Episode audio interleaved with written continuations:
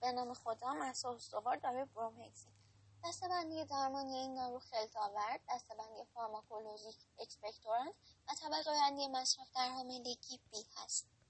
دسته‌بندی درمانی که گفتم خلط‌آور هست و نحوه اثر کاهش چسبندگی خلط و رقیق شدن ترشحات و تسهیل دفع ترشحات خلط‌آور و برومهکسین با کاهش ویسکوزیته موکوسی باعث کاهش ویسکوزیته موکوسی میشه. و به صورت از گیاه گز میشه به میزان بالا به پروتئین های پلاسما متصل میشه و نیمه عمر 6 و نیم ساعت هست. کاربردهای درمانی این دارو سرفه خلط دار یا productive خلط آور هست و حل کننده ترشحات موکوسی در مواردی مثل التهاب ناحیه آسم برونشکتازی و سینوزیت استفاده میشه.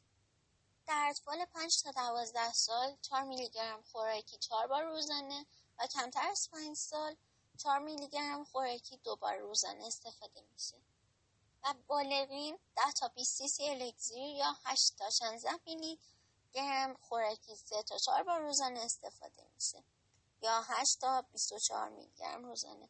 از راه آیوی آهسته یا دیفاینه اسلو آیوی این دارو توی سرم دکستروز 5 درصد و نورمال سالین قابل تزریق هست. شکل دارویش قرص 8 میلی گرم شربت و الکسیر 4 میلی گرم در 5 سی سی و آمپول تزریقی 4 میلی گرم هست. نام تجاری موکولی توصیه های دارویی در مورد این دارو مصرف در بارداری که گفتیم در رده بی هست عوارض جانبی اختلالات گوارشی سردرد و سرگیجه راش پوستی و افزایش تحریک. در افراد مبتلا به زخم مده آس بیماری شدید کبدی یا کلیوی هم با احتیاط مصرف شد الکزیر این دارو بهتر ابتدا با آب رقیق شده و سپس مصرف کرده. و شکل تزریقی هم در افراد زیر دوازده سال توصیه نمیشه.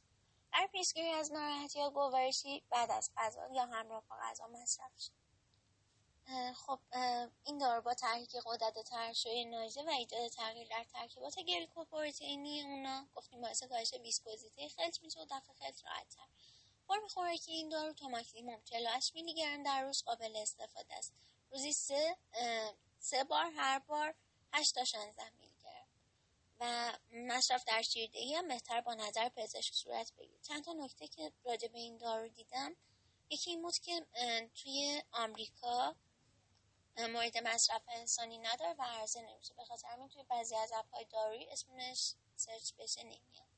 و یکی دیگه هم اینکه مطالعاتی راجع به اثرات این دارو در بیماری کرونا دارن انجام میدن و یه چیز دیگه هم تست ماده مخدر LSD رو منفی نشون